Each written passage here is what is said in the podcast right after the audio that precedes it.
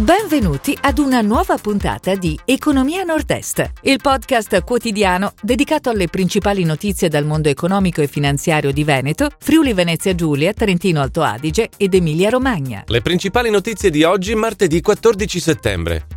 Accordo Safilo-Ferragni per una linea di occhiali. L'Unione Europea verso l'ok al Prošek croato.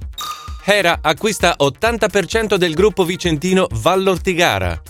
P I L Veneto, Zaia prevede una crescita a due cifre. Coldiretti Veneto, balzo delle assunzioni in agricoltura. Formazione, centoventimila euro per la formazione in Trentino. Tigotà, al fianco di studenti e professori per la ripartenza della scuola.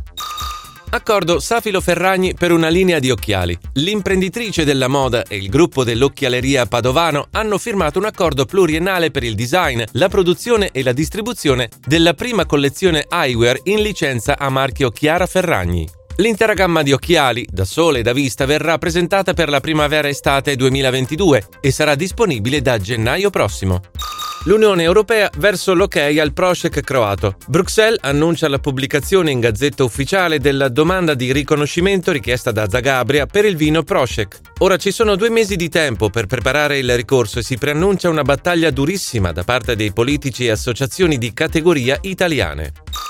Hera acquista l'ottanta per cento del gruppo vicentino Vallortigara. La multiutility bolognese ha appena annunciato un'acquisizione nel Vicentino, l'ottanta per cento di gruppo Vallortigara, azienda che, attraverso il suo impianto situato a Torre Belvicino, tratta settantacinquemila tonnellate di rifiuti l'anno. La capacità della piattaforma polifunzionale è destinata ad aumentare, grazie agli investimenti in programma. P I L Veneto, Zaia prevede una crescita a due cifre. Il governatore del Veneto prevede, salvo un ritorno pesante della pandemia, una crescita importante del P I L della regione, che a fine anno salirà a due cifre.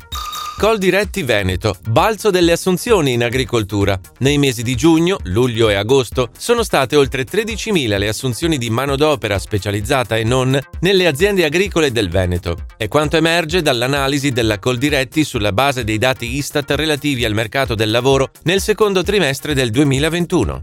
Formazione, centoventimila euro per la formazione in Trentino. La Camera di Commercio di Trento con la Provincia Autonoma di Trento ha attivato un sostegno dei percorsi di apprendistato duale che unisce studio e lavoro. Il bando è stato finanziato per centomila euro e poi integrato del venti per cento al fine di soddisfare tutte le richieste.